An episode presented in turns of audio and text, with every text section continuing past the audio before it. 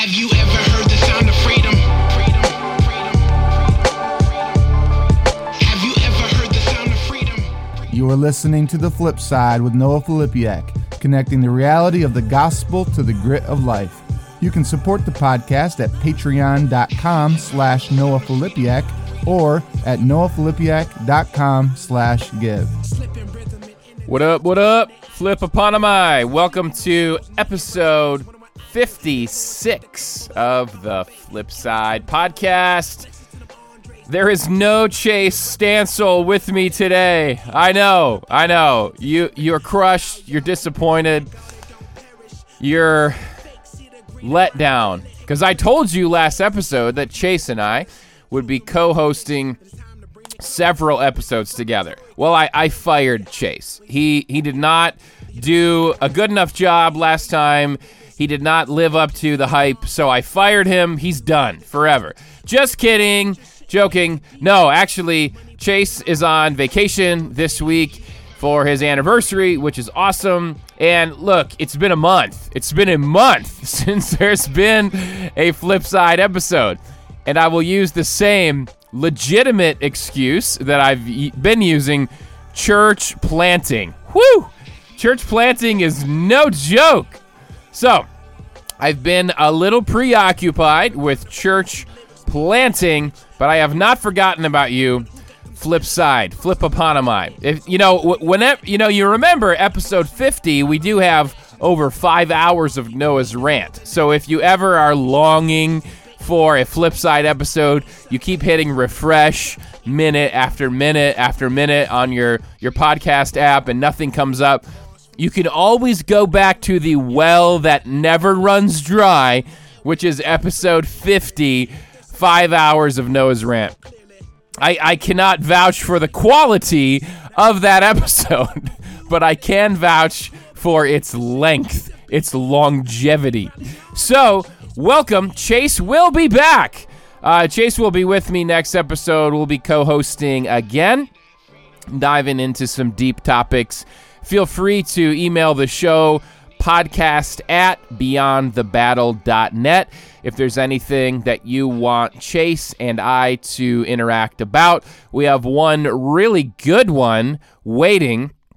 So last episode we Chase and I talked about gentrification and redlining. If you don't know what those things are, you for sure need to go listen to episode 55 to get up to speed and educated on those things. Uh, so uh, we have one piece of mail in the mailbox asking us about the lightning rod buzzword in at least uh, the evangelical world when it relates to politics and race, critical race theory. So uh, I, I responded to that several episodes ago via the mailbag and was a little I think I was a little less clear on what it was and what the what the what the what do you call it? What the the resistance to it was. Now I'm a little more clear. And so yeah Chase and I if Chase dares uh, we're gonna jump in uh, to that. So uh, yeah so that's what's been going on. What, what I want to talk about today is this idea of being human, that you are human. I am human, you are human. So, before we jump into that, uh, I want to ask a couple things. One, if you like the flip side, uh, thank you. Uh, can you jump onto iTunes and leave a review? It helps other people find the podcast. It gives it a little bit of legitimacy as well.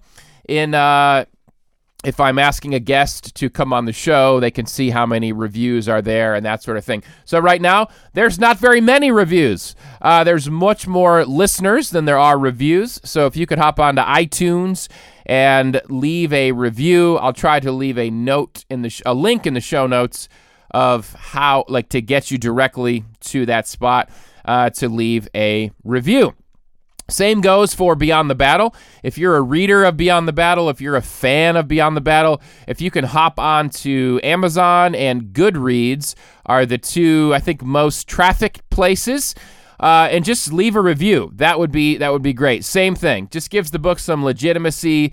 Uh, helps other readers find it. That would be a huge favor. If you woke up this morning saying, You know what? I want to do Noah a favor. I want to do he he he gives he he does so much for me. He gives me a Noah's rant at least once a month. Even though he promises it will be twice a month. At least once a month I have Noah's rant to get me through the month, to get me to the next month. I want to pay him back. I want to pay it forward. I want to pay him back really you're not paying it forward you're paying it back because you're, you're paying it back to me uh, I, I, i'm to leave a review. I'm to leave a review on itunes and uh, amazon or goodreads. That would be splendid and fantastic. Before we jump in to our topic of the day on being human i need to take a, a long delicious drink of my angry brew coffee. One moment.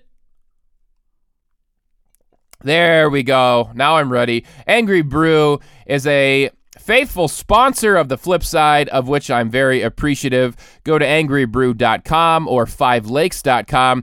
Pick up a bag of Angry Brew or Chris's Blend.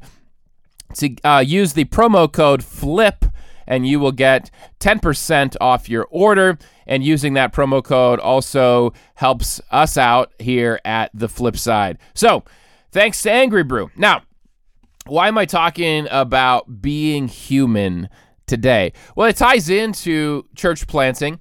And, you know, with church planting, it just comes with a lot of ups and downs. It comes with a lot of risk. And there's reward to that risk. It's really cool and exciting to see growth, to see fruit, to see God working in people's lives. And you go, yeah, man, I'm, I'm glad I took that risk along the way, there's a lot of first of all, there's a lot of anxiety because you you wonder what's going to happen. Right? We're setting up this event. Is anybody going to show up? You know, all that kind of stuff. Uh, but there's a lot of disappointment. There's a lot of letdown. There's a lot of oh, I was depending on this person, and now, you know, they they they've they've kind of gone radio silent. I, or, you know, they didn't they didn't show up. They didn't. They, you know, I, I, thought they were going to be a part of this, and they're not. You do an event, and, and you expect there to be a certain amount of people there, and there's not. Those people don't show up. And I live this in my first church plant in Lansing. So I, and I was super young, didn't really know what I was doing. We had a very small launch team. Launch team is the team you gather before you go public, kind of public services, grand opening stuff. And we were small. We struggled size wise. And I struggled with that internally. I felt like a failure. Uh, the the church planting textbook said we would have you know 100 you should have 150 at your your grand opening uh, or 200 at your grand opening and then the next week it will be smaller maybe 100 and then you'll grow you know up from there i mean we had 50 at our launch day and that was mostly friends from other churches just coming to support the next week, we had 18 people. We had 18 people at week two. And you talk about critical mass, which is the amount of people you need in a room at a restaurant. Critical mass would be the amount of people needed where it feels like, oh, yeah, there's this is a decent place to eat. If you show up to a restaurant, uh, a lunch place at noon or a dinner place at six o'clock, and there's only one other car in the parking lot, it doesn't matter how good the food is. You're thinking something's wrong with this place, right? If you if you walk in and there's only one other person eating, and you're there during prime meal hours, you go, yeah, I'm probably not going to eat here. Or it's really uncomfortable just being inside because that's not what you're supposed to be feeling. So that's what I mean by by not having critical mass. And so, man, I I, I struggled. I, I remember I had a prayer team, and I would send them updates and I and I was unintentionally sort of embellishing things. I was unintentionally not telling the full truth because I I, I didn't want them to think I was a failure. Uh, people are financially supporting me. People are financially supporting me again, and I want you know you, you're gonna send in a, a generous commitment of a monthly a monthly amount to, to me as a missionary. I want to report in fruit. I, I want you to see that lost souls are coming to know Jesus because of this fruit. And it was really convicting one day. W- w- what I was embellishing was the numbers. I, I decided I wasn't going to count how many people were there. And so I just guessed. I guessed. Again, I was I was 23. I was uh, really disillusioned with the whole numbers thing. about church, but I also was obsessed with it. And so because of that, I didn't count how many people were there. Uh, we we had critical mass. It felt like the first week. So I remember writing to them and telling them we had 90 because it felt like 90. But when we had the, the second week came and we had 18, well, there, there ain't no way of embellishing that. Right? There, there's there's no way uh, that, that doesn't feel like 90. It doesn't feel like 70 it feels like 18 because it is 18. When when you can count the amount of people there using your fingers and your toes, uh, it, it is the amount of people that it is. And I and I remember that was the that was the week week 2 that I was convicted that I must have lied about how many people were there because I kind of did the, the the math in my head and went, well if this is what 18 looks like, there's no way last week was 90. And I kind of mentally, you know, multiplied the amount of people in the room last week with this week and figured out it was more clo- closer to 50 and i wrote a letter to my prayer team and, and just asked for their forgiveness and and was vulnerable with them on what was going on you know in my heart. So now it's round two and, and i'm not 23 i'm 38 uh, i've done this before. I've experienced these emotions before but man i i forget. I i forgot. I forgot what these emotions felt like. I've had three acl surgeries uh, the last one I it was so 2009, 10, and 12. It was back to back to back. Three ACL surgeries in four years. Uh, it, it's about a year. Uh, what's it called? Rehab. It's about a year rehab to get fully sports related uh, back to 100%. If I if I were to tear my ACL, please Lord, don't let me tear my ACL. Knocking on wood. Uh, if I were to tear it again uh, in 2021 almost 10 years uh, since my last one. I I don't remember how bad those surgeries were. They were bad. I don't remember how bad that recovery was. It was bad. If I were to tear again, I would I would I would remember. I would experience it again.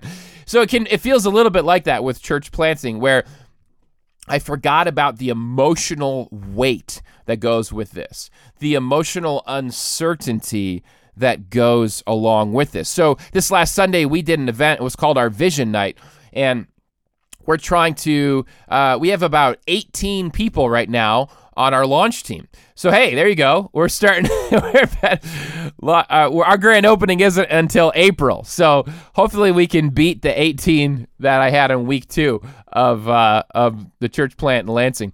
But right now we have 18 uh, with my denomination, I have to be at 30. I have to be at 30 people on my launch team to get my funding, to get my funding for the church plan. I'm doing a lot of support raising, as you know. Uh, in fact, I've offered to you as listeners to support me, and uh, some of you have, and I greatly, greatly appreciate that. So if you listen to the podcast and you and you go, I want to free Noah up to be able to do this inner city multi ethnic ministry uh, and to continue to do the podcast. I'm, I'm going part time at the church so I can do writing and speaking and podcasting and things like that. Uh, you can hop on to podbean.com slash Noah Filipiak and you can do a, a small, Podbean is for small, uh, small financial amounts per month to, to give support. And uh, you can also hop on Mosaic mosaicgr.org. Uh, that's the church website, mosaicgr.org.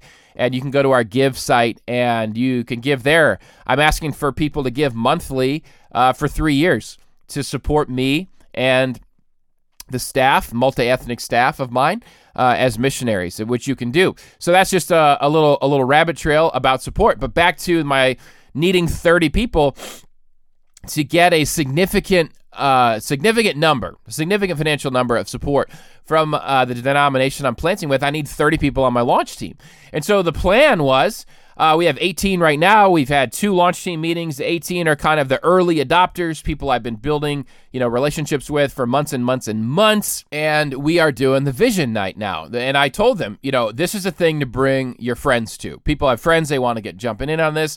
So my goal was to double the launch team, to have 40 to 60 people at this event, and we'll have a response card, and we'll go from 18 to 36 because uh, a good portion of those people are going to like what we're talking about. They're going to check the box on the response card. So the event's a lot of work. I don't have a staff, and it's just a lot of little things that take up time, take up you know my whole my whole week, two weeks. I worked all weekend, uh, just prepping stuff like handouts and and response cards and powerpoints and going to FedEx office and getting stuff printed and getting sidewalk A-frame signs made and you know all that kind of stuff. And so it's the day of the event plus plus food you know setting up a spread of food and and uh, just you know all the, the the shopping and coordinating and and uh, getting worship leader and you know just all that kind of stuff.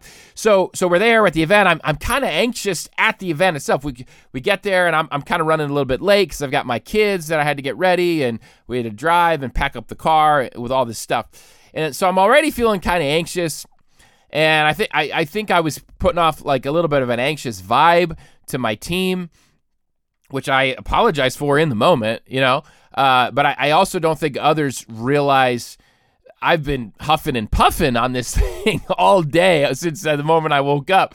And so there's that element of it, right? And then uh, as the time got closer to the time of the event, five o'clock, nobody was showing up. And I'm, I'm thinking, I, I hope somebody shows up.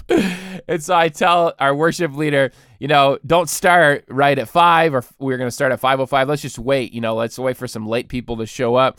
So we started at 515 and, you know, a handful of people showed up. It was not the 40 to 60 that I was hoping for. We had our launch team there and then we had uh, another about 11, about 11 people that came – uh, to to check this out. you know, these were friends of people on our launch team, some friends of mine. So uh, we we I would say with our launch team included, we just barely hit that critical mass number. And I would say it wasn't until we started worship music, a few more people trickled in, and then it felt like critical mass. and so uh, there was that element of it. And then we do the response cards, and um, there was one of the you know the check box was I want to join the launch team, and then there was some other check boxes on there, and it wasn't not until I took I took the next day off Monday, and I wasn't going to look at anything because I was really spent. Uh, and then Tuesday morning, I went through the cards, and that's usually the feeling of you, you, you, the the feeling of reward, the reward for the hard work, and it's going to be going through these cards. And I know we're not going to double our launch team because we didn't have enough people there to do that. But here we go. Here's the reward. Here's where we're going to see all the people joining our launch team.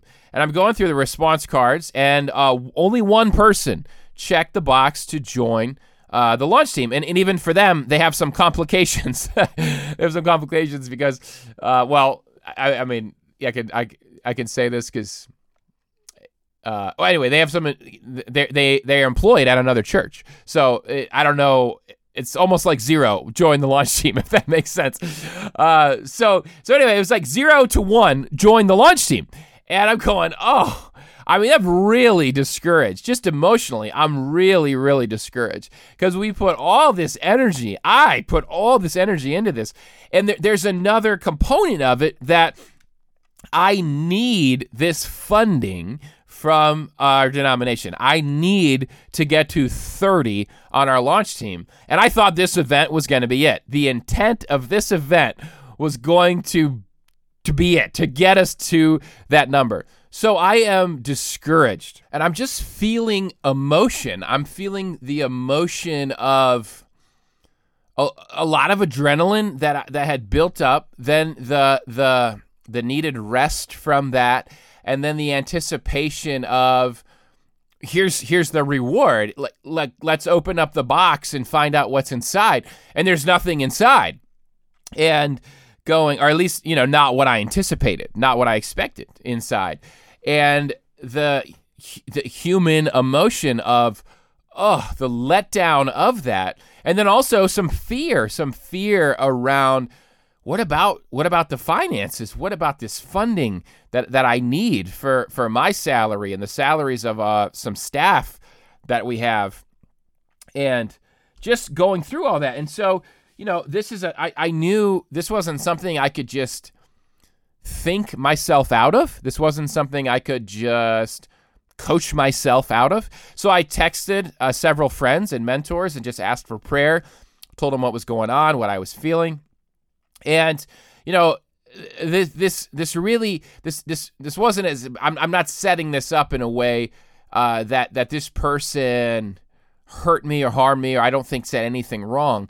But there was there was one response from a a, a friend, and it was it was very well intended and loving and and they said you know some loving nice things. But but ultimately they wanted to remind me and this is a very true statement. This is very true truth.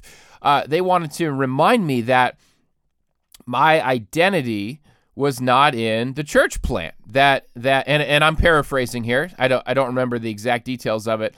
But but the feel of this truth that my identity is not in how many people show up to this church. Uh, my identity is in, is in Jesus, it, and it's in God's love for me, and that the Father loves me very, very much uh, still, and and He just wanted to remind me of that. And w- what what hit me was this. So so let me just say that's very true, and I've done several uh, entire podcast episodes on that one thing. You know, fill in the blank of what your thing is. For me right now, it's church planting. Uh, you know, in other other other days, it's been how many books I've sold, or how many people listen to this podcast, or whatever. So now it's it's this church plant, and how many people show up.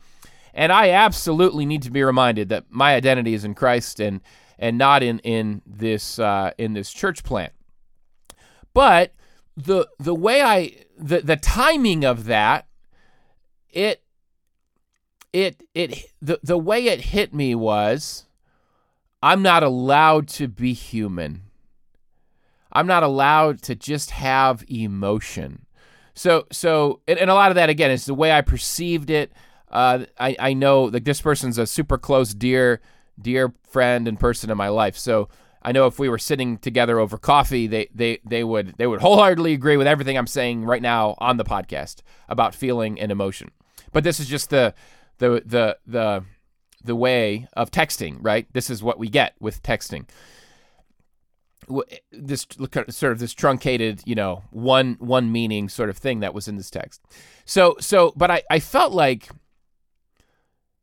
as as I went I went to God with this, and I talked to another friend uh, uh, that the next day that I was praying with, and I really I really want here's what God's taught me this week. And I this is what I want you to hear from God as well on this episode. You are human. And it is okay to have a human response to events in in life. It is okay to have emotion and to feel emotion. You know the Bible talks about mourning with those who mourn. The Bible talks about lamenting a lot. It talks about grief and grieving things that happen.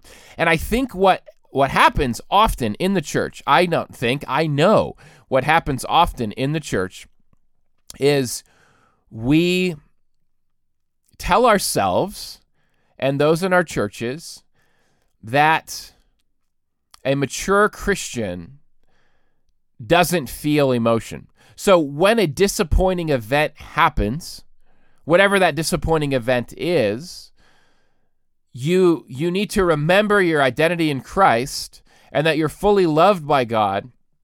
And so, when zero people join your launch team and you really needed to double it in order to, you know, and, and again, this is sort of in my it's as uh, catastrophic thinking in my mind. It's not that it's not that because zero people joined the launch team on our vision night that the church is going to fail and I'm never going to get this funding. But there is a legitimate sense of fear of, huh, I got to provide for my family. And this was supposed to be the way that we got that funding. That that to be a mature Christian, you have to be so overflowing with the joy and the warmth of the love of God and feeling it so much in every moment that when zero people join your launch team, you have to say, yes, woohoo! Zero people joined. I put in all that work and I, and I, and I tried so hard and had this expectation to get this funding and provide for my family and to our church plant to take this next step. And, and actually nothing happened. We got, we got zero out of the deal. Praise God. God loves me. I am his son in whom he is well pleased and I rejoice and joy. And I'm going to throw a big party right now and, and have a, a big, uh, you know, spiritual dance worship in front of God, praising Him for the zero people on the response team. Uh, on the response card for for joining. And and you know, I can talk about that a little bit sarcastically because at the end of the day, you and I know that it's not the end of the world that zero people joined uh, on that night. In the in in the scheme of things, it is a small event that frankly, uh, a year or two or five from now, uh, I won't even remember. I won't remember this this feeling. But in the moment, those emotions are real. In the moment, I'm dealing with anxiety, worry, depression. Okay, so if it was uh so so but you can imagine if it was a more a more serious um uh, there, there's much more serious things that that we could be dealing with. It could be a cancer diagnosis. It could be a death of a loved one.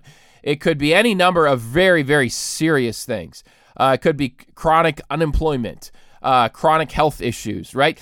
And and so and so my point is be and again I've I've literally written an entire book on on on the idea of your identity in Christ being enough. Uh, The subtitle of Beyond the Battle is A Man's Guide to His Identity in Christ in an Over Sexualized World. And so, yes, that, that book goes in the direction of, of what we want romantically and what we want relationally and what we want sexually, and that Jesus is enough.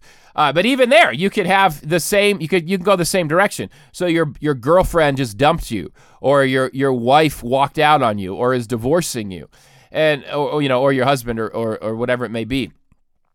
It, it, it doesn't mean you you throw a party and again the whole that kind of tongue in cheek illustration I just gave throw a party and yay I I'm, I'm so loved by God I, it's okay I don't I don't feel any negative feelings at all that my spouse is uh, divorcing me uh, you know no I mean we we you are human and it is okay to feel human emotion. And and so uh, I, I want you to know that you are not a robot. God did not create you to be a robot. He created you to be a human. He did not create you to be a martian. You are not from mars. You are from earth. You are human. You also are not an angel. I don't know a lot about angels but don't feel like being a mature Christian means you must be an angel, that you do not experience the gamut of human emotion. And what I felt from God this week, what He spoke to me in the midst of that lull, of that down, dark time, was His grace. His grace, not that made me feel better. Here's my grace, you know, now you'll feel better. It was the grace to be human. This is a part of the grace we get is that God knows we are human. I think of his disciples and all of the doubts that they had, all of the fears that they had. And yet, God, Jesus specifically, never cast them out. He always, time and time again, uh, went back. He, he used them for his glory. He went back to them. Uh, he he he he he challenged them, but he he never said, "Oh, you're done. You're not you're not going to be my disciple anymore. I'm not going to build my church on you anymore, Peter, because you've once again let me down with your human emotion of doubt, of fear, all of these things." So, part of the grace that we get in Jesus is that he knows we are human. Now, uh I I there's a couple things I want to say here. So we'll see what order we go in. It, th- this doesn't mean you're human, so you can go sin a whole bunch. Uh, having emotion is not sin. Uh, we'll, we'll get to that. Emotion can lead to sin, and we'll get to that. But I think this is a this is really biblical. I, I think we we look at these Bible stories as if people never had any fears.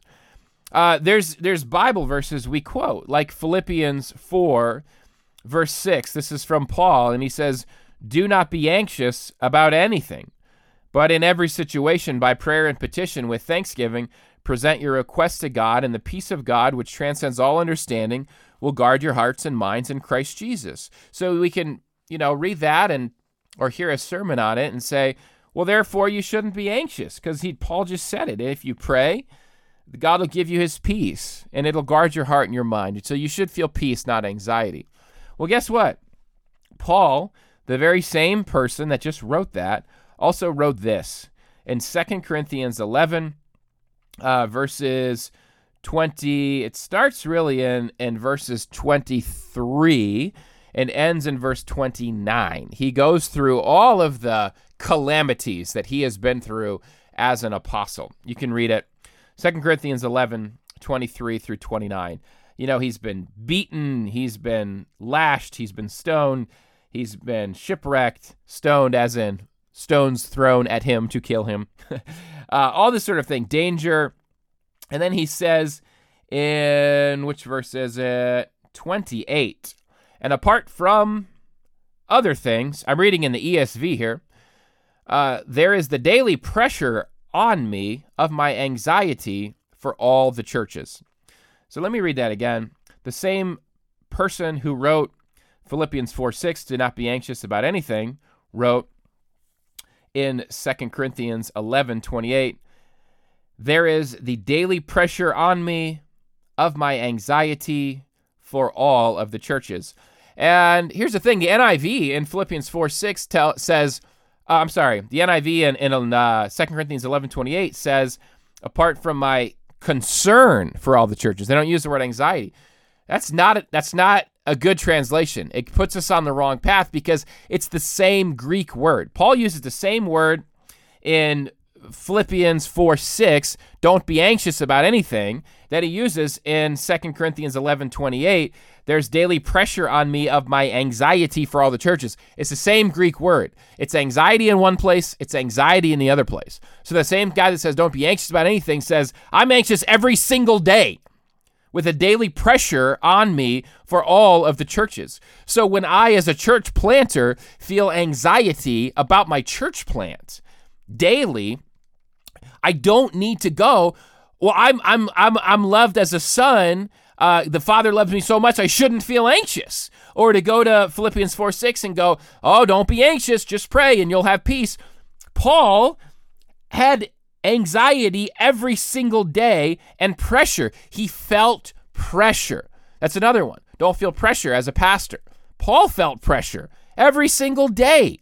I, I, I'm not saying it's cut and dry here. I'm not saying that this isn't a little bit confusing.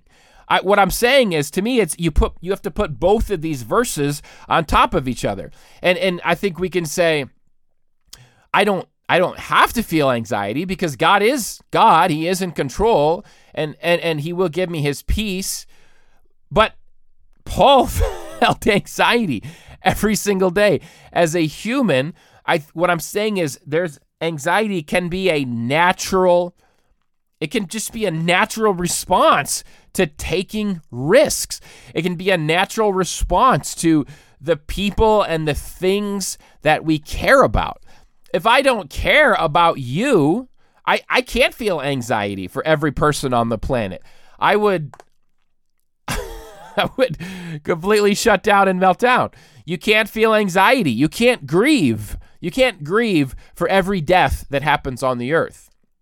You can't. You have you, you do not have capacity to do that. But I have a, a level of anxiety about the safety of my own children and I, I, and of my own family and of my closest friends and of my inner circle of community and the people that are in my life. There's a level of anxiety that I have for them. I hope that they that they live. I hope that they are healthy. And if one of them is chronically ill my level of anxiety is going to go up and if one of them were to die, my level of grief would be off the charts if it was one of my children. And if it was a friend, it would depend on how close the friendship is. The more grief I'm going to feel in that moment. It is human to feel anxiety. Now, listen, I'm somebody that goes to counseling.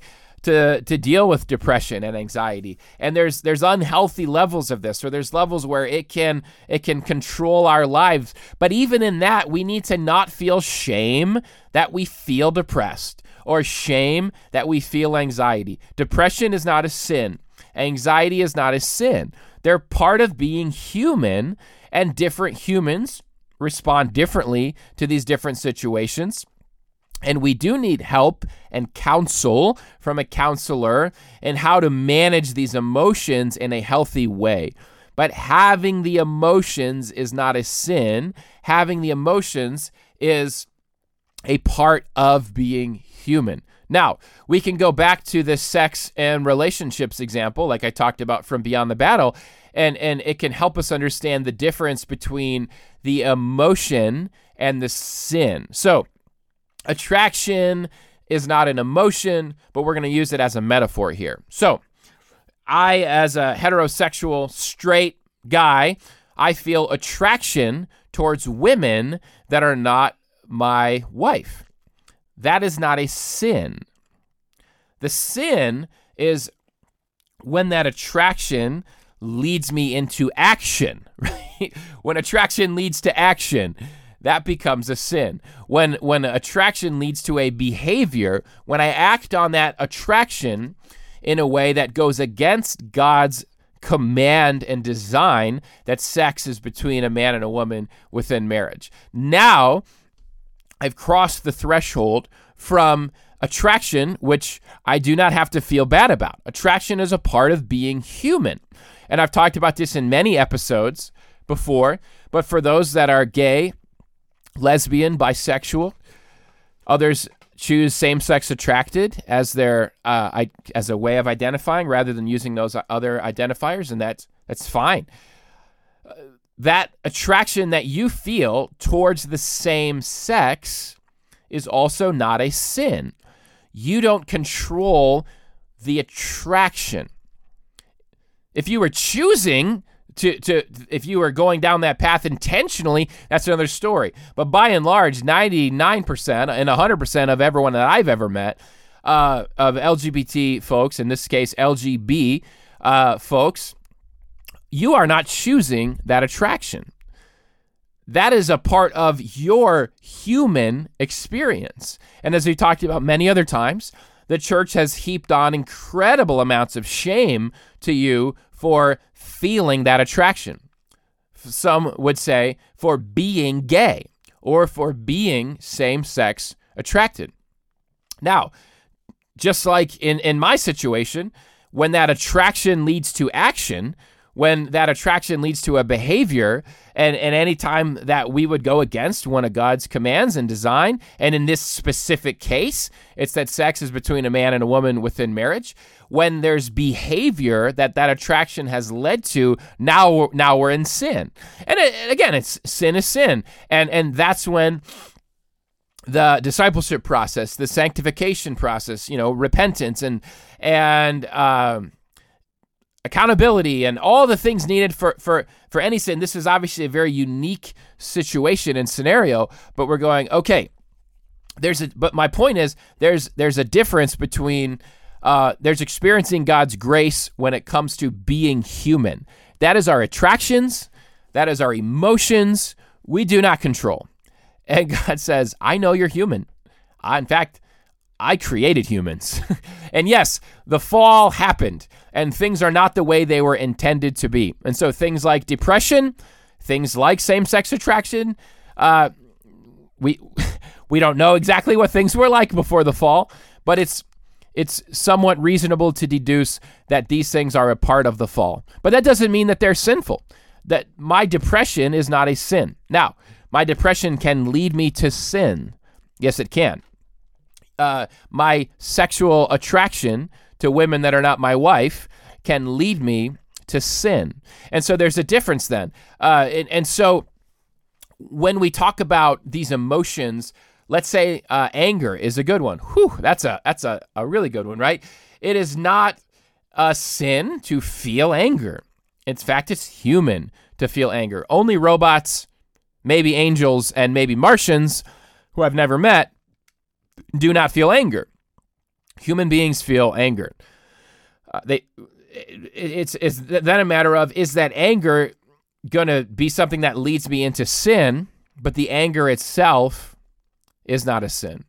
Some of the action and behavior that it would lead to would be. And so, therefore, I'm at the top of the list of someone who needs counsel and help and how to regulate my anger, how, how to coming up with strategies of what to do when my anger comes so that so that I can control it and uh, it doesn't control me.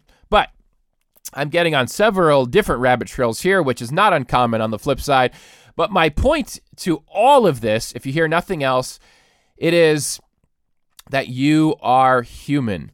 Don't beat yourself up for feeling human emotion. There's enough sin out there for us that, that, we beat ourselves up over. And, you know, and, and again, we that's a whole nother.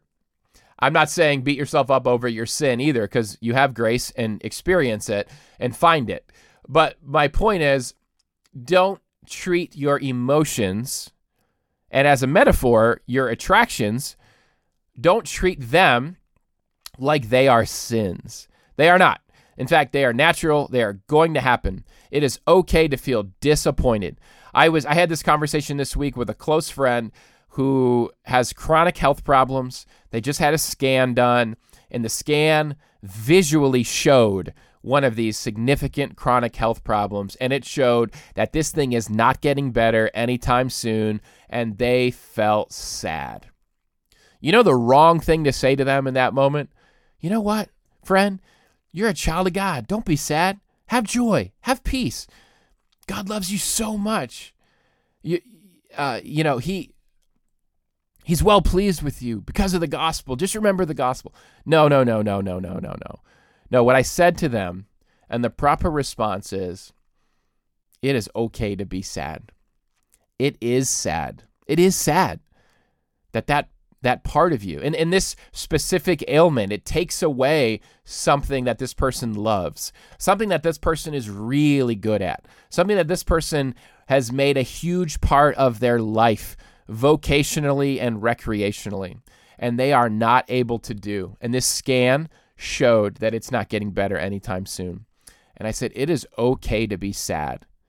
It is okay to mourn that loss and to grieve that loss. And I'm sad with you. I want to mourn it with you. I want to grieve it with you. That that's all I said. In fact, I talked a little bit about you're we're human, and that's okay. Just be human right now. Just be human. And so I want to share that with you. Whatever you're going through, hope that's an encouragement to you, and to know that God's with you in that that Jesus came to earth as a human uh, to, to be human, that he knows exactly what it feels like to be human, that Jesus has experienced human emotion, human disappointment, human letdown. He's had people betray him. He knows the gamut of our emotions. Hebrews 4 14 to 16, uh, beautiful, beautiful passage. Since then, we have a great high priest who has passed through the heavens, Jesus, the Son of God. Let us hold fast our confession. For we do not have a high priest who is unable to sympathize with our weaknesses, but one who in every respect has been tempted as we are, yet without sin. Let us then with confidence draw near to the throne of grace that we may receive mercy and find grace to help in time of need. Amen. Amen. That that's what we have in Jesus. There's one more thing I wanted to say uh, before I before I close, before I got off of this this subject of of uh, being human, and that is don't believe the origin stories that are out there when it comes to churches. This is back to so kind of kind of going out of order here. This is back to the conversation about church planting. I, I know most of you listening, I recognize, are not church planters. This is not a church planters podcast. Uh, but many of you attend churches. Most of you attend churches. Some of you might attend church plants. Maybe a few of you are church planters uh, or pastors. This applies to all pastors. Uh, I've already recommended the rise and fall of Mars Hill. That's Mars Hill, Seattle. Mark Driscoll. Uh, check that podcast out the Rise and Fall of Mars Hill has a whole episode.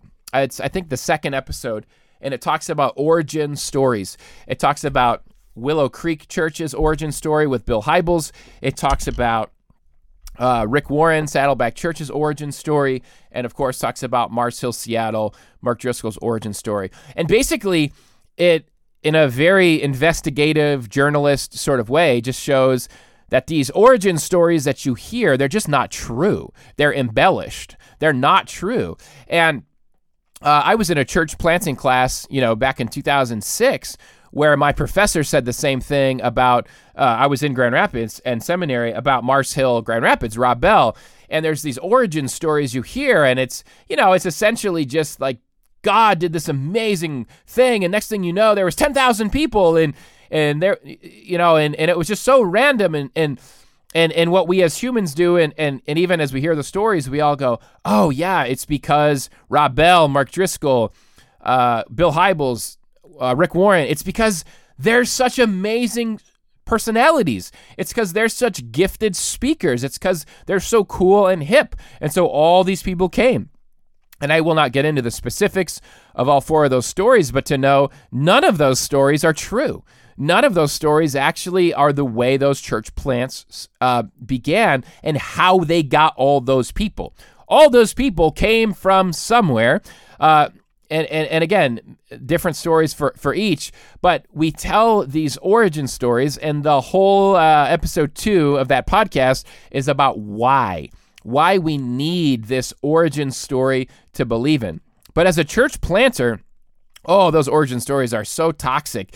And we have them in smaller ways too, where you'll have people within your denomination across the state or whatever it may be. And, you know, this church plant, it, it may not be nationally ren- renowned like those four that I mentioned, but they might be killing it at 500 people within their first year. And, and you're, you're me in Lansing with 30 people in your first year and the denominations going they can do it. Why can't you? And i can tell you a lot of reasons why there, there's many demographic reasons why some churches have lots of people and, and some churches don't. And a lot of it has to do is if you're in a, a growing suburban area where people are moving into a lot of it has to do is was there a church in town that was a mega church that just blew up and doesn't exist anymore or shrunk a lot all those people are going to come somewhere and you're like wow there's thousands of people uh, at our church where do they uh, god is amazing well yeah the, the church across town that used to have 10000 people and now they have 1000 because of a scandal or because of uh, lead pastor leaving via a scandal or you know whatever it may be well, guess what? Those 9,000 people that left that church are going to go somewhere. There's so many other things uh, involved. Um, including even how churched the town even is that you're in. Uh, if you're in a very church town already or not, uh, sometimes that provides opportunity. A lot of people that don't go to church, but other times, frankly, uh, church there's going to be a lot of church people that aren't attending church that are going to come to your church plant. And if you're in a, a very uh, kind of secular um, uh, town, nobody wants to go to a church plant. They don't care. they don't care. They don't care if your if your church plant's cool or you're cool or you think you're cool or whatever it may be. So don't believe those origin stories because when you go to do the work, you go, "Whoa." This is hard. I don't have a magic wand to get people to show up. This is really, really hard, hard work, and it's relational work and it's deep work. And just to know that that's reality, and every single real church planter that I've talked to that I and I know many of them uh, that is their story. And uh, we are no longer in the mid to late 90s uh, or even probably late 80s when you could throw up uh, any you know any church if you had coffee and blue jeans and rock and roll music you were 100% going to blow up in attendance. Because guess what? There weren't any churches with hip coffee and blue jeans and rock and roll music and preachers that, you know, told jokes in their sermons. That didn't exist. Well, guess what? That exists on every corner now. And so don't think that you can hear those origin stories and you do that in your context and the same thing that happened in the mid 90s is going to happen in the early 2020s so uh, that uh, again, not not the not the most cohesive conclusion to this this this conversation about letting yourself be human. But I want to I want to wrap it up there. When it comes to church, when it comes to individuals, when it comes to you, know that it is okay to be human. And I want to encourage you to experience Jesus' grace for you in being human. That part of being human is you get to experience grace as a human. God does not expect you to be a robot. He does not expect you to be an angel or a Martian. He expects you to be a human and nothing more. All right, all right, all right. You hear the siren. You, you, you know what time it is. You know what time it is. That siren, for those of you that are new, means that you're being warned. You're being warned, like a siren is meant to do, that all serious conversation is now over. So if you are listening to this podcast to grow spiritually, if you're a, a mature person, a reasonable person, a sensible person, it is now time to turn off the podcast. Just consider this the conclusion, the the end music. End it, be done with it, and look forward to talking to you next time. For everyone else, though, uh, this is the sign that Noah's rant uh, is about to begin. There will be nothing but utter, let's be honest, stupidity. This this point forward. If you listen, if you choose to continue to listen, and you and you go, that was the dumbest thing I ever heard. Why? That wasn't even funny. Uh, why would why would a pastor rant uh, onto a podcast? I'm never listening to this show again. No, no, no, no, no. Listen, you've been warned. It, don't blame me for how bad Noah's rant is. You are, you are, you fully have the choice right now. You're not a robot. We just talked about that. You, you're, you have choice as a human. Push stop right now.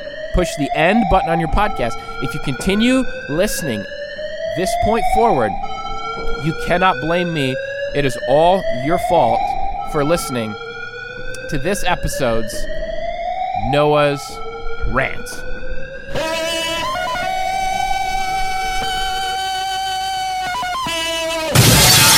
Noah's rant. All right. Well, well, well, well, folks.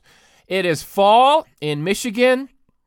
The leaves are turning colors. It's we're we're starting to brace for the ominous six month winter coming, and uh, we went on a, a little fall weekend vacation a few weeks ago. And I'll be honest, you know, COVID, haven't done a lot of vacationing.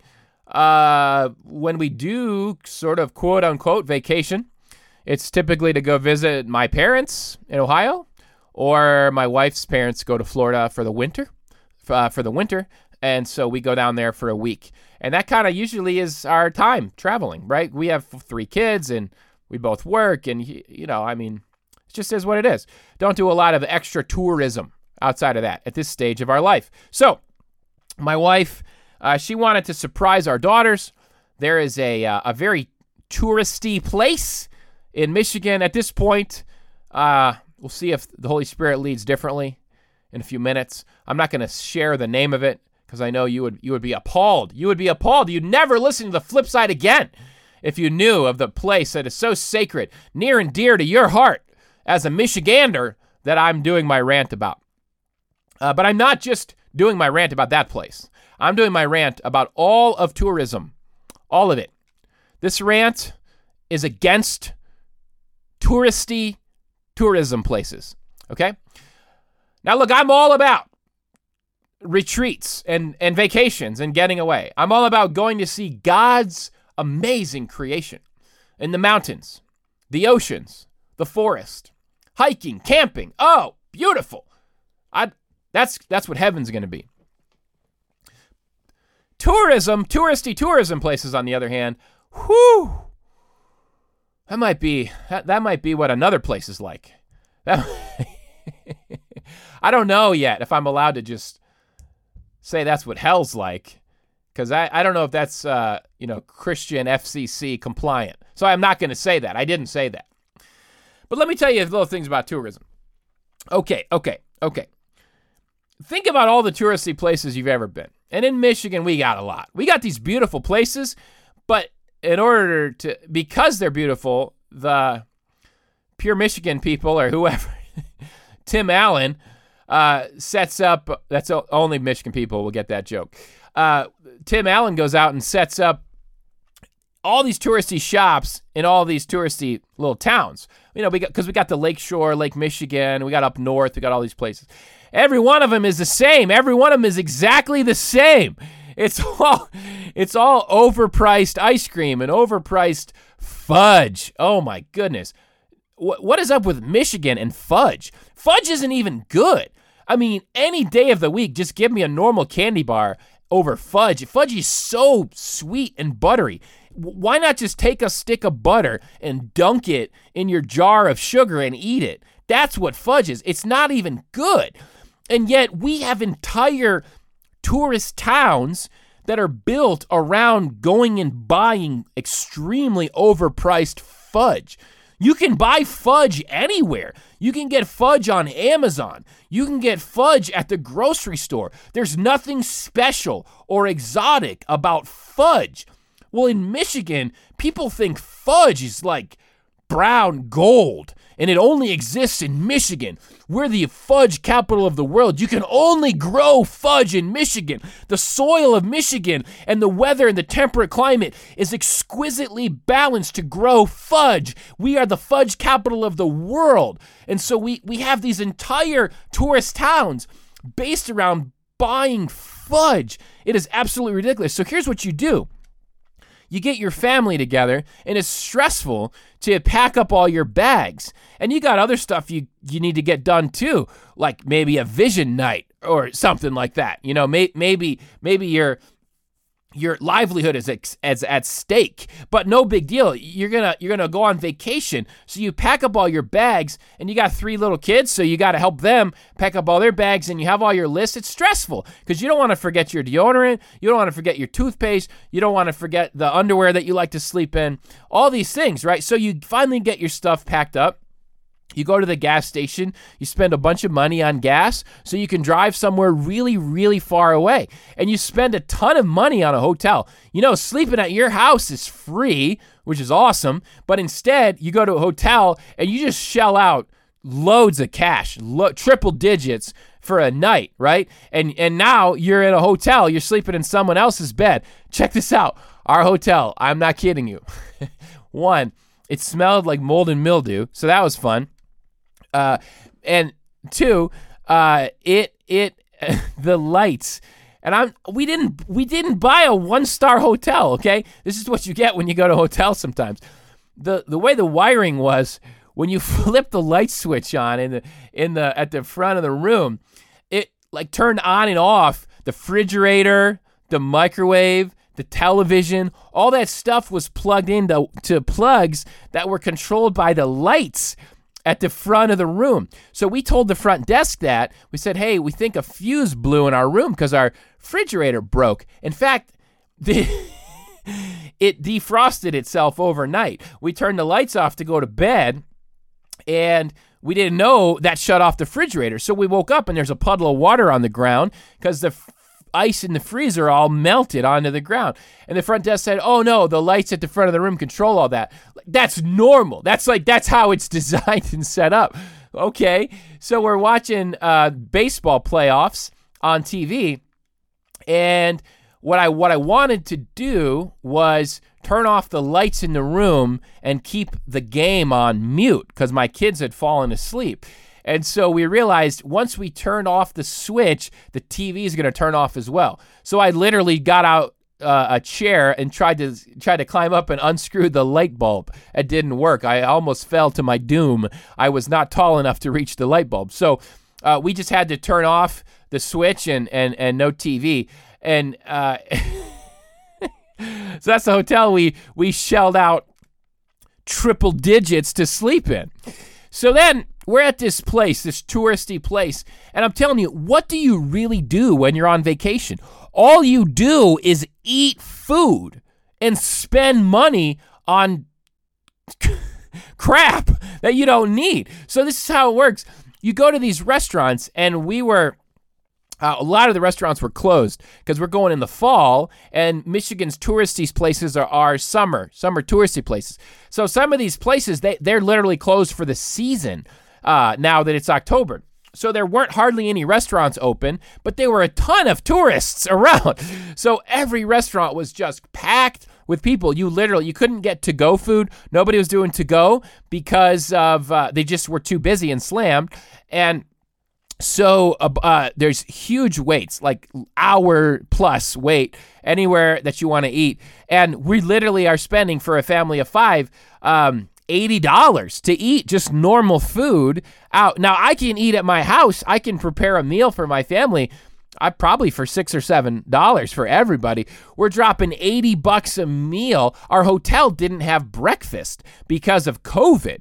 Okay. So we we can go out to breakfast for $80 and, and wait in line for an hour if we like. By the time you wait in line for an hour and you eat your meal, uh, you've you've invested uh, two pl- hours plus of your day uh, just to eat breakfast. By that time, it's lunchtime. So guess what? You can get back in line again and wait an hour to to eat meal a meal and spend another eighty dollars. So, just what you do though, you eat food and then you walk around the touristy place. And what do you do to pass time? You just buy things. Oh, we need to buy t shirts and sweatshirts and hats of this place with this place's name on it. No, we don't. This place is terrible. I don't ever want to remember this place again. No, no, no. That's what you do. That's what tourism is. You go to a place and spend tons of money on a hotel. You spend tons of money on fudge. Uh, you, that you spend tons of money on food that you have to wait a really long time for, and then you spend tons of money on the sweatshirt and hat so that when your friends see you wearing the hat, they go, "Oh, you're so lucky. You went to touristy place." Uh, that's named on your sweatshirt. I'm so jealous. And you say, Oh, yeah, it was awesome.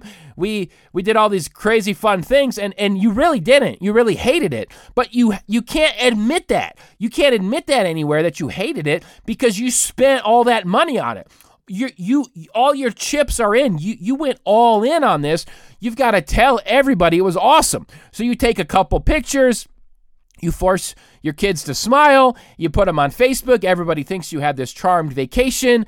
Uh, but it was it was actually miserable. And you you you come home and you're exhausted, and you go, I can't wait to get back to work so I can recover from that vacation I just took to touristy land, touristy town. Now listen, don't even get me started on Disney World. I think I'm gonna have to save that for another rant because I'm exhausted right now. I'm exhausted just thinking about the weekend that we spent at touristy place Michigan.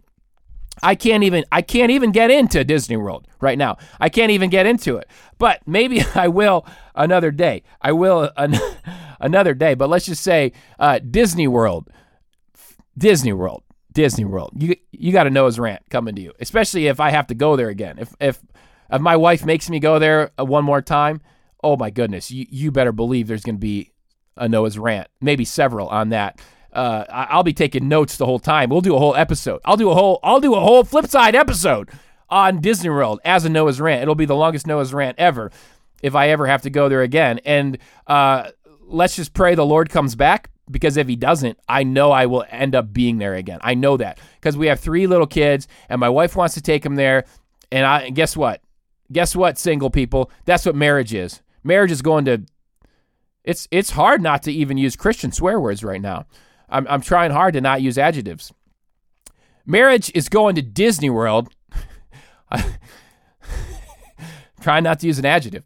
Marriage is going to Disney World because your wife wants to go there with your three kids. I'm just praying Jesus comes back. You know, we're I, am about to get all up on that end times bandwagon. You know what I'm saying? Like the signs and the earthquakes and the in the wars. Man, let's do it, Jesus. Come on back, baby, before I have to go to Disney World again. Please, please save me. Please spare me. How long, O oh Lord? How long? Human emotion. I am human. It is okay for me to feel dread about having to go to Disney World again. Whew. Man. Well, look, listen, listen. If you didn't know this already, Noah's Rant exists to make the world a better place. And we did that today. I spared you. I spared you from your next tourist, tourism tourist vacation, and you are welcome. With that, we conclude episode 56 of the Flipside podcast. Hope you enjoyed. Could you please leave a review on iTunes? Leave a review for Beyond the Battle at Amazon and Goodreads. It would make my day. As a human, it would make my emotions so happy and glad. Chase will be back with me next time. I will see you then on the flip side. The Flip Side with Noah Filipiak is a South Francis Press production. Copyright Noah Filipiak. www.noahfilipiak.com. Theme music by Kyle Lake at K Lake Music. Used with permission. Please subscribe and leave a review on iTunes or wherever podcasts are found. Souls revivals, I do. Influence like the cup full of that Bombay. Kelly's to them Tom Hanks, Lexus to them Andres. Hoping they jacket my inner reverence, stressing for leverage. That they see the king's tracks on the pavement leading to heaven. Yow, yow, dripping in that gold that don't perish. People selling fake, see the green around their belly. Taking refuge in his hands, see his palms, my living quarters. Close them when I'm finished. It's time to bring me closer. There's no purgatory, cause you're in or you're out. When you see him in the clouds, then you know it's going down.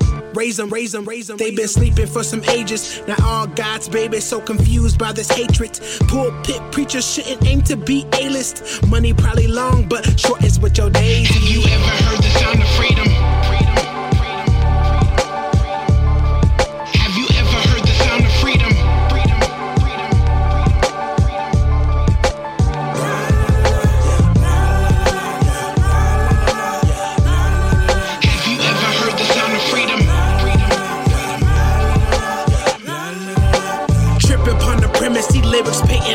Image, pointing to redemption to the one who got them splinters. Cause that cross is nothing pretty. So why the beauty pageants and caught up in emotions and following your passions? Talking that freedom, all people need need 'em more than an Easter or coffee shop discussions, debating over baristas. Please, sir, this is why we inked up. Even when they do the autopsy, they still see him. Freedom, freedom, freedom coming quickly. Bars from the spirit, put it through the preamp and mix it like a chemist. Put it in the airwaves and hoping that they hear it.